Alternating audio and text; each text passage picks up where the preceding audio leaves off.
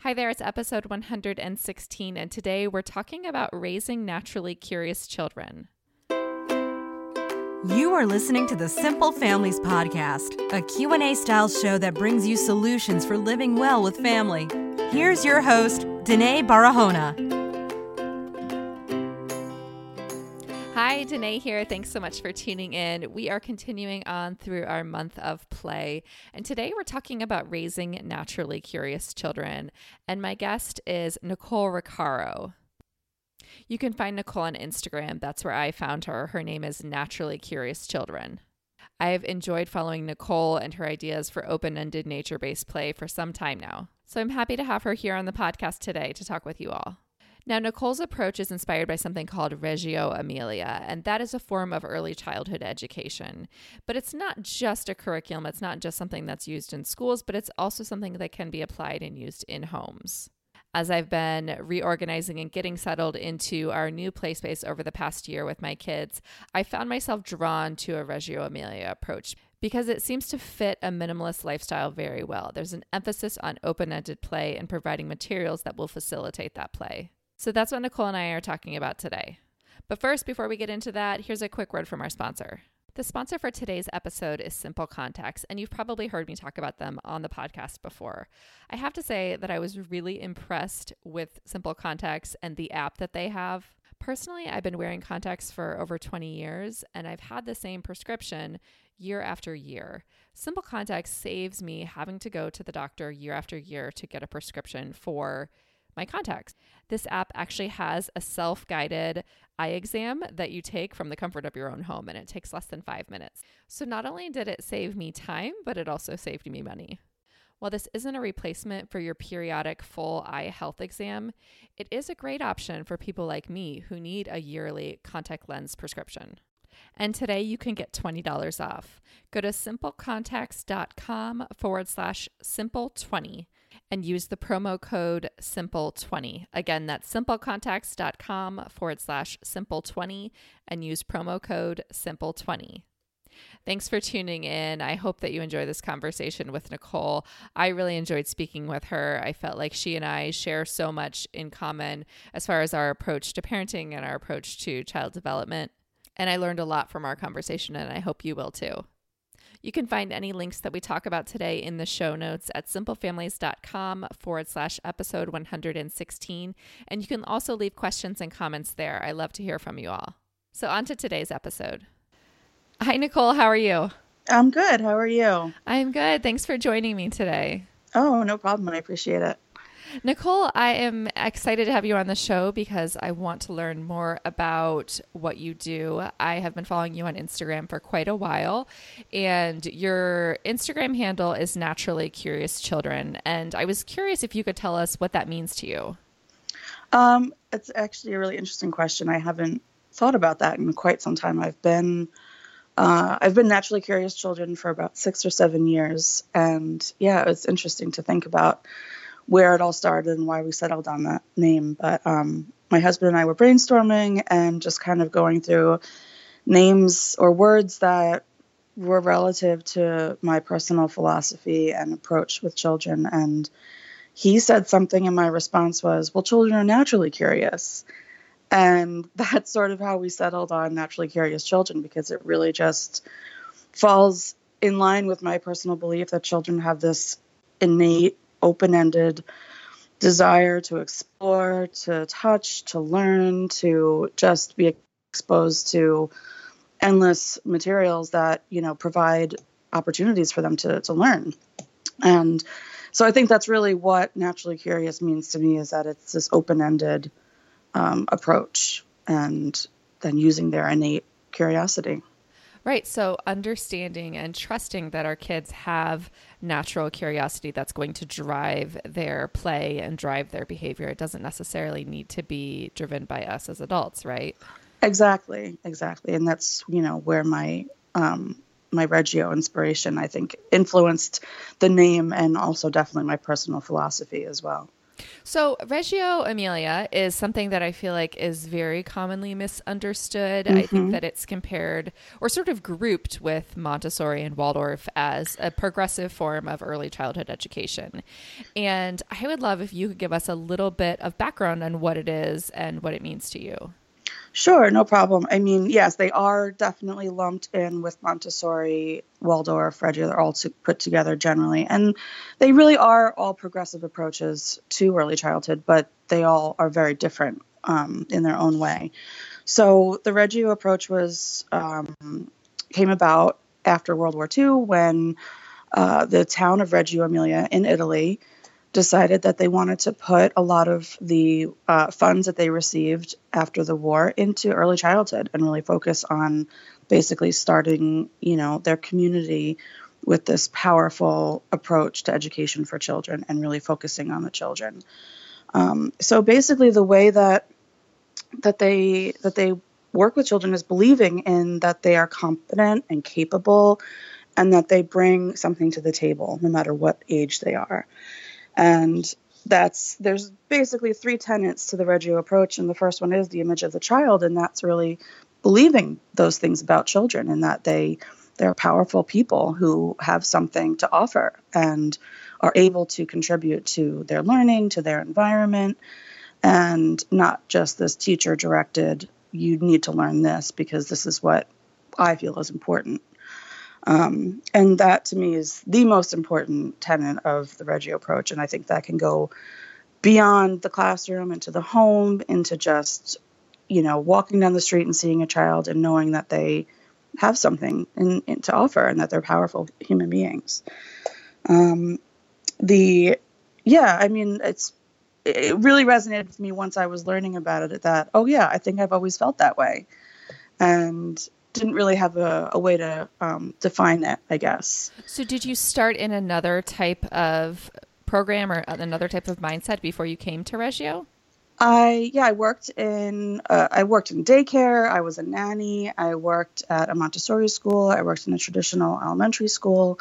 So I kind of had all these experiences, and then my last formal setting that I worked in was the Reggio inspired school. And like I said, it sort of had this light bulb moment where all of those experiences that I'd had um, led me to this one. And yeah, this was like the perfect definition of my own personal philosophy. Now, help me understand. There are there are not Reggio Emilia schools here in the U.S. There are only Reggio inspired schools. Is that correct?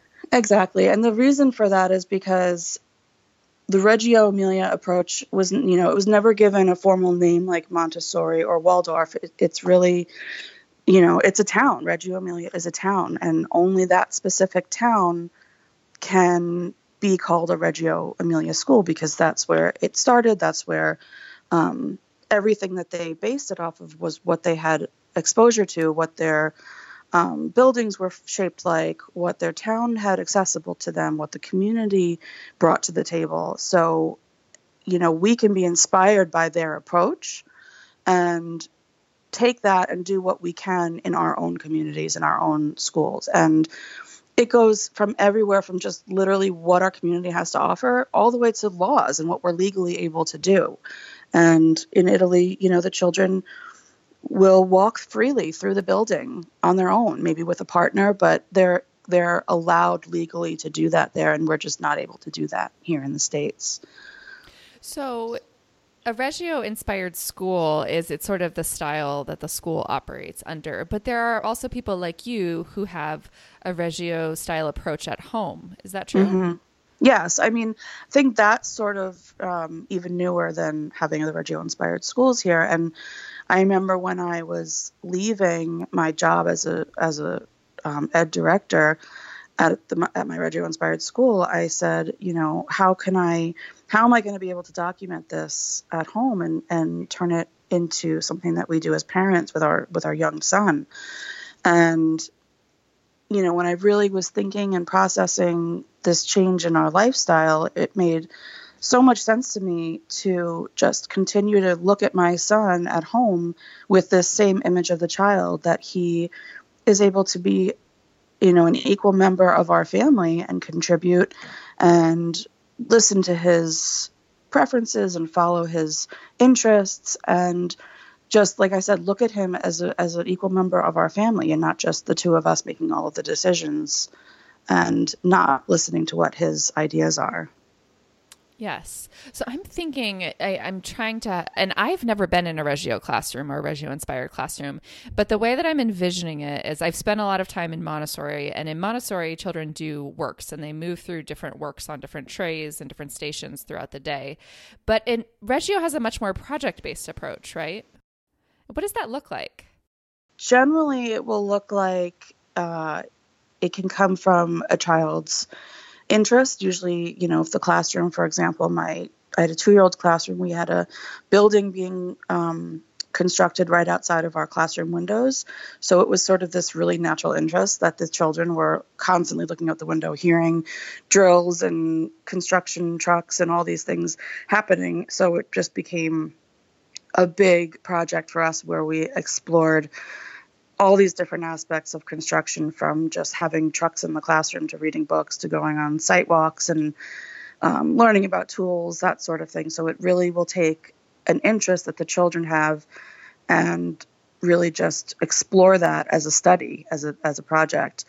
Um, and it can last for, you know, a day. It could be a question that a child brings in and we look around and try to find the answer. And that could be the project for one day, or it can last an entire school year, depending on interest level, resources, and you know the questions that they continue to bring to the table. So, what happens when different children are interested in different things?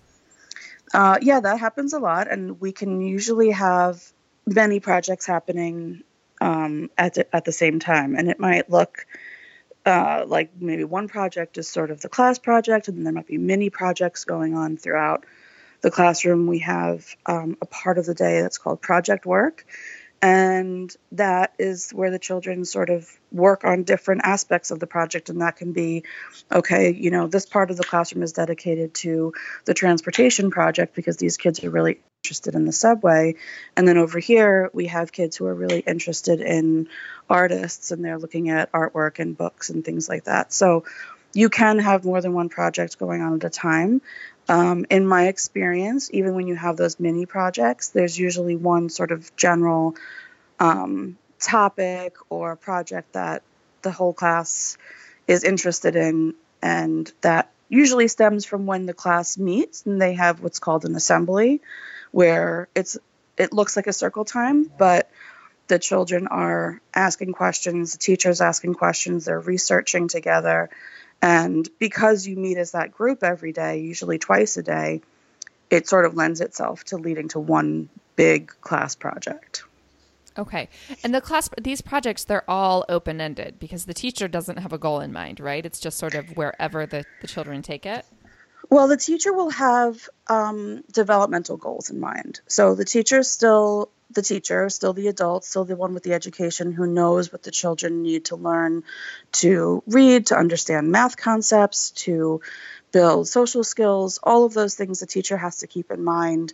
But generally, yes, the, the subject work is from the children, how they take the project. You know, you might be thinking that as a teacher, you have a clear idea of where the project may lead from one subject to the next, but then the children will come up with this amazing question and you just totally go in a different direction. And so yeah you as a teacher will not usually have an end goal of what the project will look like when it's concluded but um, you do have to have those goals and those uh, the academic and the developmental goals put into into the project. Okay. And how many kids do you have of your own nicole um, I have two of my own. I have uh, an, he will be eight in a couple days, and uh, five and a half year old. Oh, okay. So when you are, do you homeschool or, or do you send them to public school? What's what do they do during the day? Well, my older son was luckily able to come with me to my Reggio inspired school for four years when I was still working there. Um, I worked part time, and he came with me with the days that I worked, and that was a really amazing experience for him. Um, and then we, I, I left there when my younger son was about one. And so he, they've both been to traditional schools. Um, they're in public school now, but we do a lot of supplementing at home, and uh, that's sort of how I still include our our Reggio inspired open ended play at home by just you know having it available for them after school and weekends and of course summer. Reggio really appeals to me because mm-hmm. I feel like it doesn't require so much stuff and mm-hmm. it's very open ended. And I, I guess I want to get an idea of what are the materials like? I know that it's heavily nature inspired. Like, what sort of materials would you see in a home that was Reggio inspired or in a school that was Reggio inspired? So yeah, there there does not need to be a lot of stuff in a Reggio classroom because or a Reggio inspired home because you really can use you should be you should be including materials that are open ended and that can be used for endless endless ways, endless purposes. Um, so you know, I mean, we have a lot of uh, materials from Grimm's, you know, open ended wooden blocks. They're rainbow. Uh, you know, they're little wooden people, those sorts of things. Magna-Tiles are amazing. They can, you know, that's my kids use those every single day. Um, but then, yeah, there's a lot of nature that's involved. And, you know, from the time my kids were here in our home, we had, you know, baskets of rocks and sticks and, you know, recycled materials like bottle caps and cardboard boxes and cardboard tubes, all of those sorts of things that can be used for literally anything. And I guess it would look sort of like, you know, these things are available to them in baskets and or on a shelf, but easily accessible, very child friendly. And, you know, they shouldn't be looking at something high up on a shelf and not able to get it. Anything that you, you know, we do toy rotation, so things will be taken literally just out of their sight. And of course, if they ask for it, we'll get it out. But um, everything that we have that they're using at the moment is available to them physically that they can retrieve. Um, and yeah, I mean, just the open ended materials, like anything does not have one specific purpose can be used. And that could be going on a walk and collecting things on a hike or using, like I said, the recycled materials. I mean, recycling bins are an amazing opportunity to collect uh, toys and materials that they can use for art projects or building or any kind of imaginative play. So, yeah, it really just will look like something that you can there's no set purpose in mind. You can use anything for anything. In reggio it's there's a strong belief and in your approach there's a strong belief that children learn through play. So how i guess i'm trying to understand how to find the balance between work and play especially you know as you send your children to traditional schools. Um, is there have you found a way to balance the two? Because i mean i know that kids in schools are doing a lot of work these days from a very young age and they're not having as much time to move and play. Have you is that has that been a hard transition for you or is that hard to see for your kid?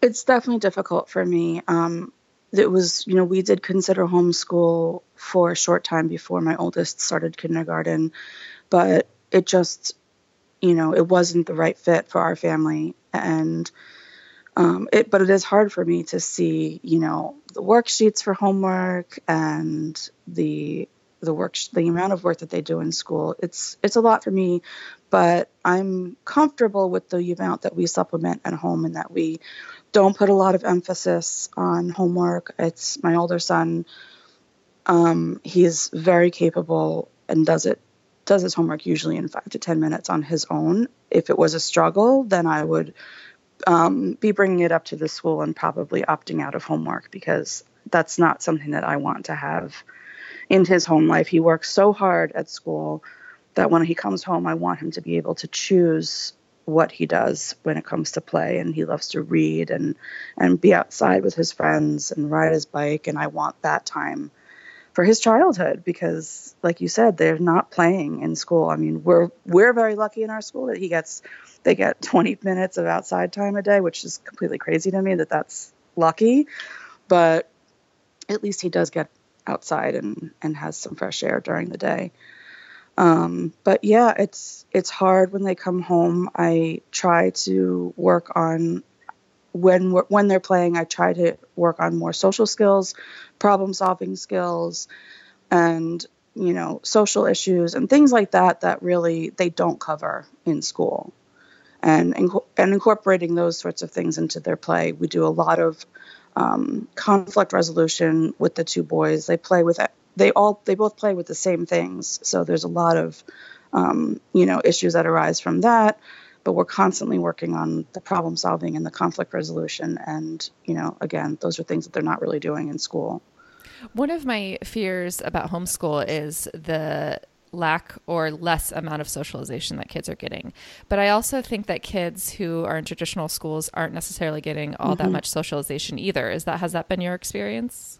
Um, you know, I definitely feel like that. I think that they're spending so much time sitting and working in independently. Um, I do. I think I was a little bit relieved when I found out that they my son is still making friends in the same way that I would expect him to, but I do think that he has a smaller group of friends than I expected.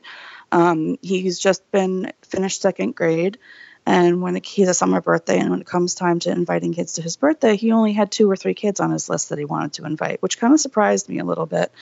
Um, but I think that you know the two kids, the two or three kids that he did want to invite, he has very strong relationships with.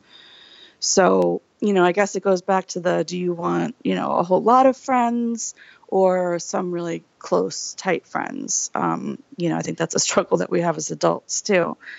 So, yeah, I mean, I do think that they don't spend as much time socializing, which I think out in the world could be a problem, which is one of the reasons why I do try to focus on those things at home. Yeah. Now, I know a lot of kids when they come home from school, my kids aren't in school full day because they're still too young, but they're exhausted. And mm-hmm. a lot of kids just kind of want to veg out in front of their tablets or in front of the TV. Mm-hmm. How much do you, I, do you get that from your kids wanting to do that? I feel like, how do you balance that sort of need to unwind in that way versus a need to supplement, like you said you do? I really just listen to them. My older son is very intuitive and he's very he has a very good ability to tell me exactly what he needs and whether it's I need to go lay in my bed and read a book or I need to run outside or you know I just need to snuggle for a few minutes and I'm very glad that he still wants to do that with me at 7 years old. Um, but yeah, he comes home and some days he literally just wants to go lay in his bed and if he wants to do that, that's what, what he does. If he wants to play outside, that's what he does. Um, I usually try, I don't always succeed at it, but I usually try to have some sort of um, activity or something to offer them, whether it's just art or helping me prepare dinner or cutting fruit. Um, or you know I'll take some new toys out or some old toys out of the rotation and, and lay them out for them to try to be inspired by. But yeah, I mean, if he comes home and he's just beat, you know, he goes upstairs and he does his thing in his room, lays down, usually reads a book. And um, just really listening to them is what's most important to us and not trying to force anything when they come home. It can be hard to listen to our kids and to trust that they know what they need. I yeah. know that personally because I think if as parents if we have our own agenda of what we're going to do on any specific mm-hmm. day or at any certain time that that can be hard to find that balance. Like I know every afternoon at 4 p.m., my kids are running circles around my dining room table, and yeah. I just think I'm like, this would be the worst time ever to take them to a restaurant, you know. And but and that seems to be their daily rhythm is that around, mm-hmm. you know, they are super calm and quiet, and they play so nicely every morning about 8 a.m. Every afternoon about 4 p.m. They're like wild animals, and like ha- and following that rhythm and finding a balance i think is important because as adults we sometimes feel like you know we're the boss we're in control mm-hmm. and we are setting the agenda but then our kids are not feeling our agenda at all and the result is this huge disconnect and behavioral struggles right definitely and that's one of the reasons like i i learned that over time to just listen to what he's telling me at the end of the day because you know when he first started kindergarten and I would have, you know, time to set something up, some beautiful invitation to play or put some great art project out and he'd come home and just not interested. And you know, it was like, "Oh my god, I just put so much time and effort into making this beautiful thing for you." And then he just wants to go and like lay down and read a book. Um, so yeah, that's definitely difficult to sort of follow their um, their rhythm and their pattern. But you know, he's out of the house for six hours. I don't know really what's going on. They could have had an extra hard math day, or you know, missed outside playtime and he's missing that um, experience, or maybe he had a bad night's sleep, or he's just starting to be sick. And you know, I, so I just feel it's really important to to trust you know how they're saying they're feeling and and what they what they need to do. I mean we do have limits when it comes to screen time and those are some pretty set in stone rules that we have because i've had it get out of control. And um, you know that's one thing that we do set a limit on. But other than the screen time we do sort of just listen to them and let them dictate what they need from us. And it could be a snack it could be uh, you know a walk around the block but you know I, t- I have to trust that he knows what he needs I'm curious what your thoughts on how that applies to extracurriculars. I know that when my son was my first was 20 months old, I tried to take him to a class. It was like one of those little gymnastics places where there's lots of loud singing and dancing and um, jumping. And he three times got up and ran for the door and was trying to leave the room. And it's funny that like i know and that wasn't that was unusual behavior for him because usually he just kind of goes with the flow. And i was watching him and then i was kind of paying attention to what i felt like and i kind of wanted to run out too. But it, and it makes me think that like when we sign our kids up for stuff like that at any age that we do feel a strong um a strong feeling that our kids need to participate and they need to be doing what they're told to be doing, like whether it's ballet or karate or basketball or whatever it is. You know, sometimes our kids don't aren't necessarily feeling it. Or especially when they're young we've got so many kids in these classes so young now.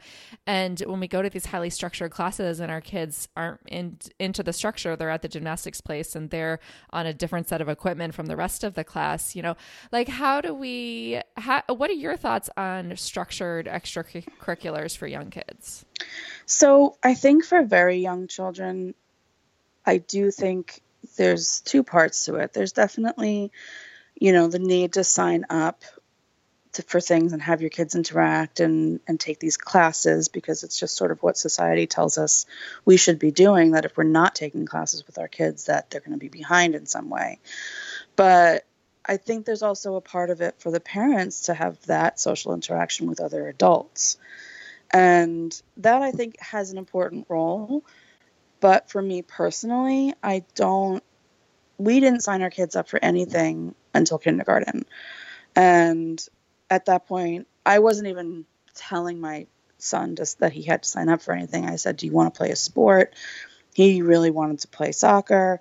Um, my son, my husband uh, played baseball his whole childhood, so he, you know, was asking, you know, if you want to play baseball, I can coach your team. So he was in- interested in that, and so he did one sport a season, um, he did soccer one season and then baseball, and it was his choice to do those things. And um, after that, he decided that on his own he became interested in basketball. So now he's doing um, basketball as well. But I we never forced him to choose anything or that he had to do something. Um, but I didn't I don't know. I think I think it started out for us that it was sort of just the way our schedule was when I was working part time. We were um, in Brooklyn three days a week and then back out on Long Island two days a week. So it didn't really fit into our schedule to sign up for um, classes at that young of an age. But now looking back on it and with my younger son, I purposely never signed him up for anything because I wanted to wait until he was old enough to sort of make that decision for himself because like you said i think that kids we don't know sort of what they're interested in or what they're feeling. Um, you know i think those the, the places that offer the free trial is probably the best opportunity to sort of get an idea of how how what their interest level is. But for me personally i just think having nice quiet time at home is really really the best. I mean that's my personal opinion. I know that some kids thrive in those classes and that's great for them or they need that structure or they need that interaction with other kids. Um, but for our family and just my personal my personal feeling for myself too is to enjoy the quiet time at home while you can. There's so many activities that come up when they're in school and you know the older they get the more things they're in they're in band they're in plays they're in you know there's just so much that they're going to be doing that having those years at home i think are so important. Right and there's just as they get older there's so little free time and so little unstructured time. And i think about my son does karate and he loves it and it's been wonderful for him. Um, mm-hmm. It's but it's very highly structured. He walks in, he barely gets to say hello to any other any of the other mm-hmm. kids in the waiting mm-hmm. room. He goes straight in, and they do exactly what they're told, and then they leave. There's zero socialization at mm-hmm. all, and that that's one of my reservations about it is that it's all business. And like I said, I think mm-hmm. it's great for the movement and for following directions and. Um, I definitely want to continue with it, but I also think that by doing too much like that that we don't really have the time to do unstructured play. And that a lot of times just having play dates which are totally free are actually m- maybe even more developmentally beneficial for our kids. No i agree. And i think that you know i've talked about this on instagram a couple times that i think just having your kids be bored is so important because that's when real creativity and imagination is able to come out if you're constantly saying, okay, now we're driving to this activity and now we're going to this activity, you know, doing homework in the car, having a snack in the car, there's never a time for them to sit and wonder, what can I do next? Or come up with these imagination, um, you know, creative scenes in their head or anything like that. And I think that that real unstructured, you know, no one telling them what to do time is really important for their for their development, for their creativity, for their personal self growth. I mean, just to consider what you think of when you're sitting there daydreaming you know you're bored and you you may revisit a problem that you had. You might be planning something for the next day. All of those things are so important for children to have and i think there's a lot of that lacking in in a lot of childhoods. Yes and i completely agree. I think that as our kids are are I think their lives are changing so much and their free time is is being used so much differently than it ever was before and i think as parents we're feeling a lot of pressure to occupy their free time and to be the entertainers and that's a lot of pressure on us i know that when mm-hmm. i'm if you asked me to come up with an afternoon of activities for my kids it would be stressful because i have a lot on mm-hmm. my plate as it is and i really just want my kids to be able to play freely and independently and for them to have time to create and to come up with their own play scripts and schemes and ideas mm-hmm. so that I don't have to be the one doing that. And mm-hmm. I, I, do you think that parents are feeling a lot of pressure to really be the ones leading the play these days? I definitely. I mean, I think that you know, and there's there's the Instagram, there's the Pinterest, there's the Facebook, there's all these things that are obviously making families or parents think that you know this is what everyone else is doing, so I should be doing it too. When really you know, it's so important for us to step back and be like, this is just a glimpse in this person's life. And, you know, I do try to share this on my Instagram that, you know, I'm sharing our best moments and that there's so many other things that go on throughout the day that are crazy, that don't look pretty, that are not nice to look at. And these things are real and these things happen. And, you know, I think that parents just need to take the try to take the pressure off themselves to be those picture perfect moments all the time because it's not real. It's not reality. Um, and yeah, to not you don't need to sit down on the floor and play. I'm not a good player. I'm really not. And you know, I'll sit down and play a board game because that sort of has a structure to it. But you know, the creative open-ended play, as much as I try to get my kids to do it themselves, it's hard for me to to step into their imagination and what they've got going on. So yeah, I'm not I, a good player either, and yeah. I I really don't think as an adult that I ever can be because once our brains get past mm-hmm. that stage of fantasy thinking and we grow up, it's really hard for us to authentically return to that. It is. ability to imagine and to create the way that kids do. Like I can sit down with them and, and build things with tiles because it's I guess that part of my brain is still working, but you know, it's fun for me to build and create something like that. But when it comes to you know the imagination and the pretend play and the scenarios that's very difficult for me. And they don't generally ask me to do that anymore. I think it was more when they were younger.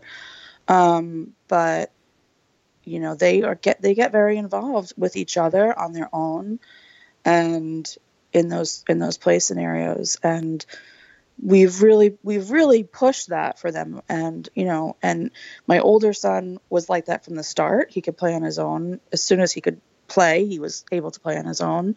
And our younger son was very much needing somebody to be with him all the time.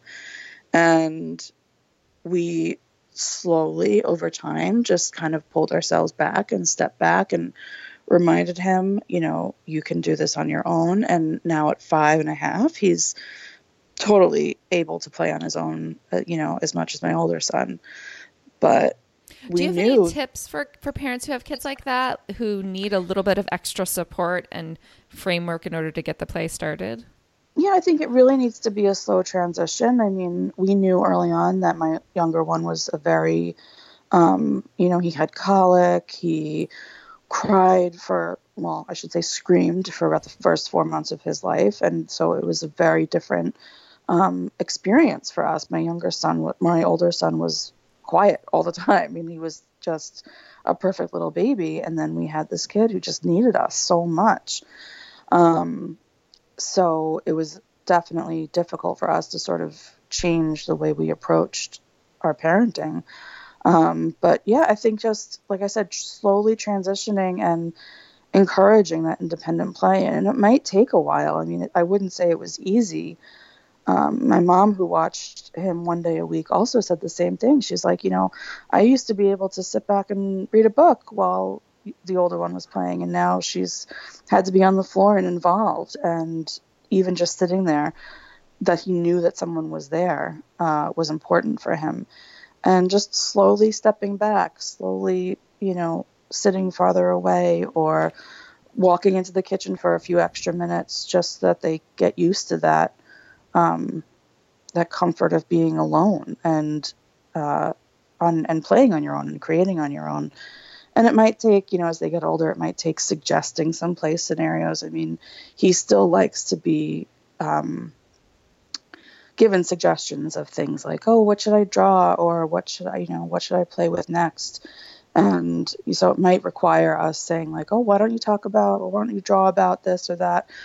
And but he's able to then sit on his own for a while and it did take a long time to get there. But i do think it's important and it's not again something that parents should be ashamed of doing or feeling that they're doing something wrong because that's our job is to teach them to to function on their own as people. And you know some people might think that 5 is too young for that but really it's about getting him to be able to think on his own without an adult constantly saying you should do this next or how about we do this next? And a lot of parents do get involved in play like that and are putting their own personal ideas and stories into their heads and then they're never creating on their own. Right. And some kids, like you said, they need a little bit of help. Like I know, like if I dropped one of my kids off in an empty room of open-ended toys, that might look at me and be mm-hmm. like, "What do I do now?" And mm-hmm. by saying like, "Oh, look at that thing over there. That kind of looks like a car." Maybe that maybe you could pretend that's a car. Just giving a suggestion like that mm-hmm. can sort of launch things off and get kids moving and get the ball rolling. And that's totally okay to start to do that when our kids need a little bit of support rather than saying all right let's pretend that this is a race car and you're driving the red car and you're driving mm-hmm. the blue car. And um, but letting them come up with the details and the story behind it. But it's okay to help launch things off when they need a little bit of help right? Absolutely. Absolutely Okay. Yeah. What about outdoor play? I know that you like to use a lot of outdoor materials with your kids. Do you guys spend a lot of outside, a lot of time outside? We do, the, uh, and you know, I think that um, we don't I would say we don't. I, I don't think we've spent really any money on items for outside. Most of our things outside um, in our backyard, we've either you know discovered at the beach. We have a lot of large um, driftwood logs that I've collected and made into a climbing structure. Um, we dug up a patch of dirt or a patch of grass and used the dirt for a mud pit. Um, we used some bricks and made a you know a little road for cars for them to play on. Made a balance beam out of a long stick. So everything that we've used outside is pretty much something that we've found in nature or just created out of what we have. Um, obviously, we've bought them bikes and scooters and balls and things like that, but um, I love that they can go outside and sort of just play with what we have uh, rocks and mud and, and water and those sorts of things. They love to collect flowers and make flower soup and all of those, you know, uh, typical mud play type things with, that kids do.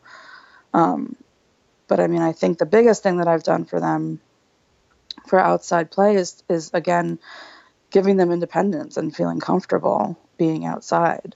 You know, at this point at at 7 and 5 years old, they go outside on their own and they don't need me to come outside with them. They can go, you know, they can go outside and and find something to do. I mean, we live in a safe street, a safe area, so there's not a safety concern for me, but I know a lot of parents don't have that, but the fact that they feel comfortable without an adult watching them at all times is really important to me. And we've again encouraged that by, you know, when they were younger and they were playing outside, again, stepping back and, you know, having a cup of coffee or reading a book or, you know, I work from home. So a lot of times I'll be sitting and working on my computer when they're playing and just again getting them comfortable and feeling independent and listening to their bodies and understanding what their what their restrictions are i so i think have really helped them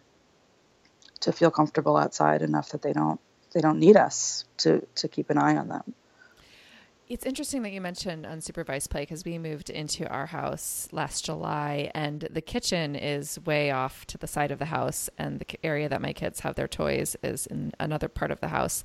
And at first, I was having a little withdrawal because we previously had had the play space right off the kitchen where I end up spending most of my time. Mm. Um, and I said, you know, I'm not going to be able to see the kids play or supervise the play, but it's actually been such a gift to have a little bit of separation because mm-hmm. I I'm not watching all the time and they argue and they rip toys mm-hmm. out of each mm-hmm. other's hands and I'm not there to see it and they work it out and I don't come running at every little squeak. Um, I don't know. It's just been it's been a really great experience having a little bit of separation between them and I. I mean, I'm still within an earshot away from mm-hmm. anything major that would happen, and the space is completely safe.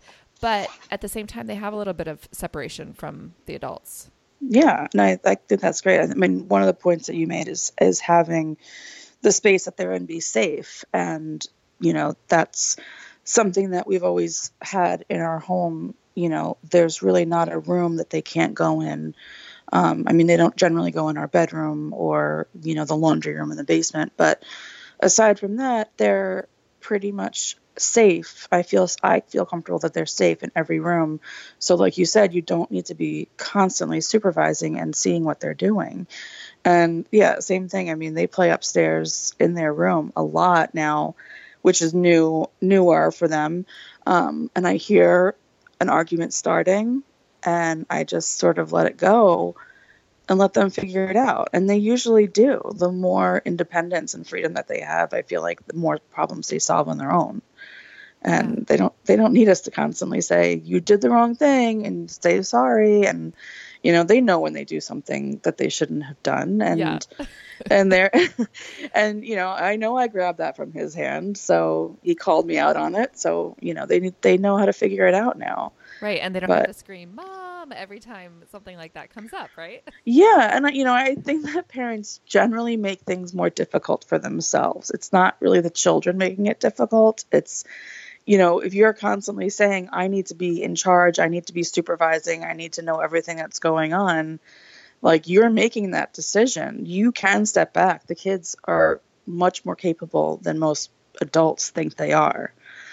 Yeah. So we had an au pair start last month and she's been wonderful, but it's the first time that I've ever really given any of that primary caregiver control over to someone Yeah. else. But um, her first week here, she went through a, a training school with the au pair program. And she said that as a part of it, they were teaching about American parenting. And one of the things that they drilled into her head was, you cannot leave them for one second.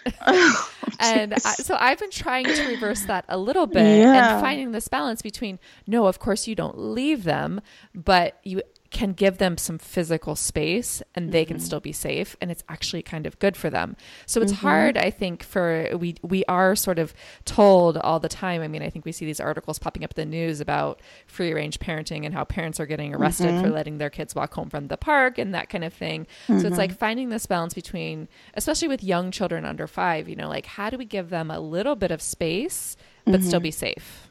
Exactly.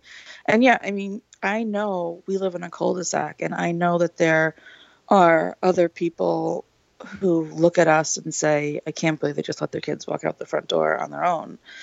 But I we've gone over what you're allowed and what you're not allowed to do, where how far is too far. And and I trust them because we've that's just the way that we've always raised them. And I know that they're list, good listeners. I know they wouldn't do something that they're have been told that they can't do. I mean, when it comes to fighting and arguing that kind of stuff, yeah, of course they try to get away with that stuff. But when it comes to safety, like they know what will, how they will stay safe, and they want to stay safe.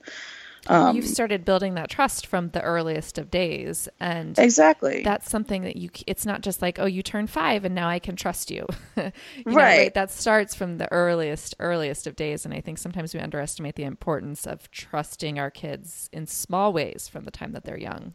and it does start when they're so young. I mean, the- you know, the amount of um, safety that parents instill in their house when it comes to you know gates and you know closing rooms off, all that sort of thing, takes that away from them. Takes that independence and that and that understanding of what they can and cannot do. It takes that away.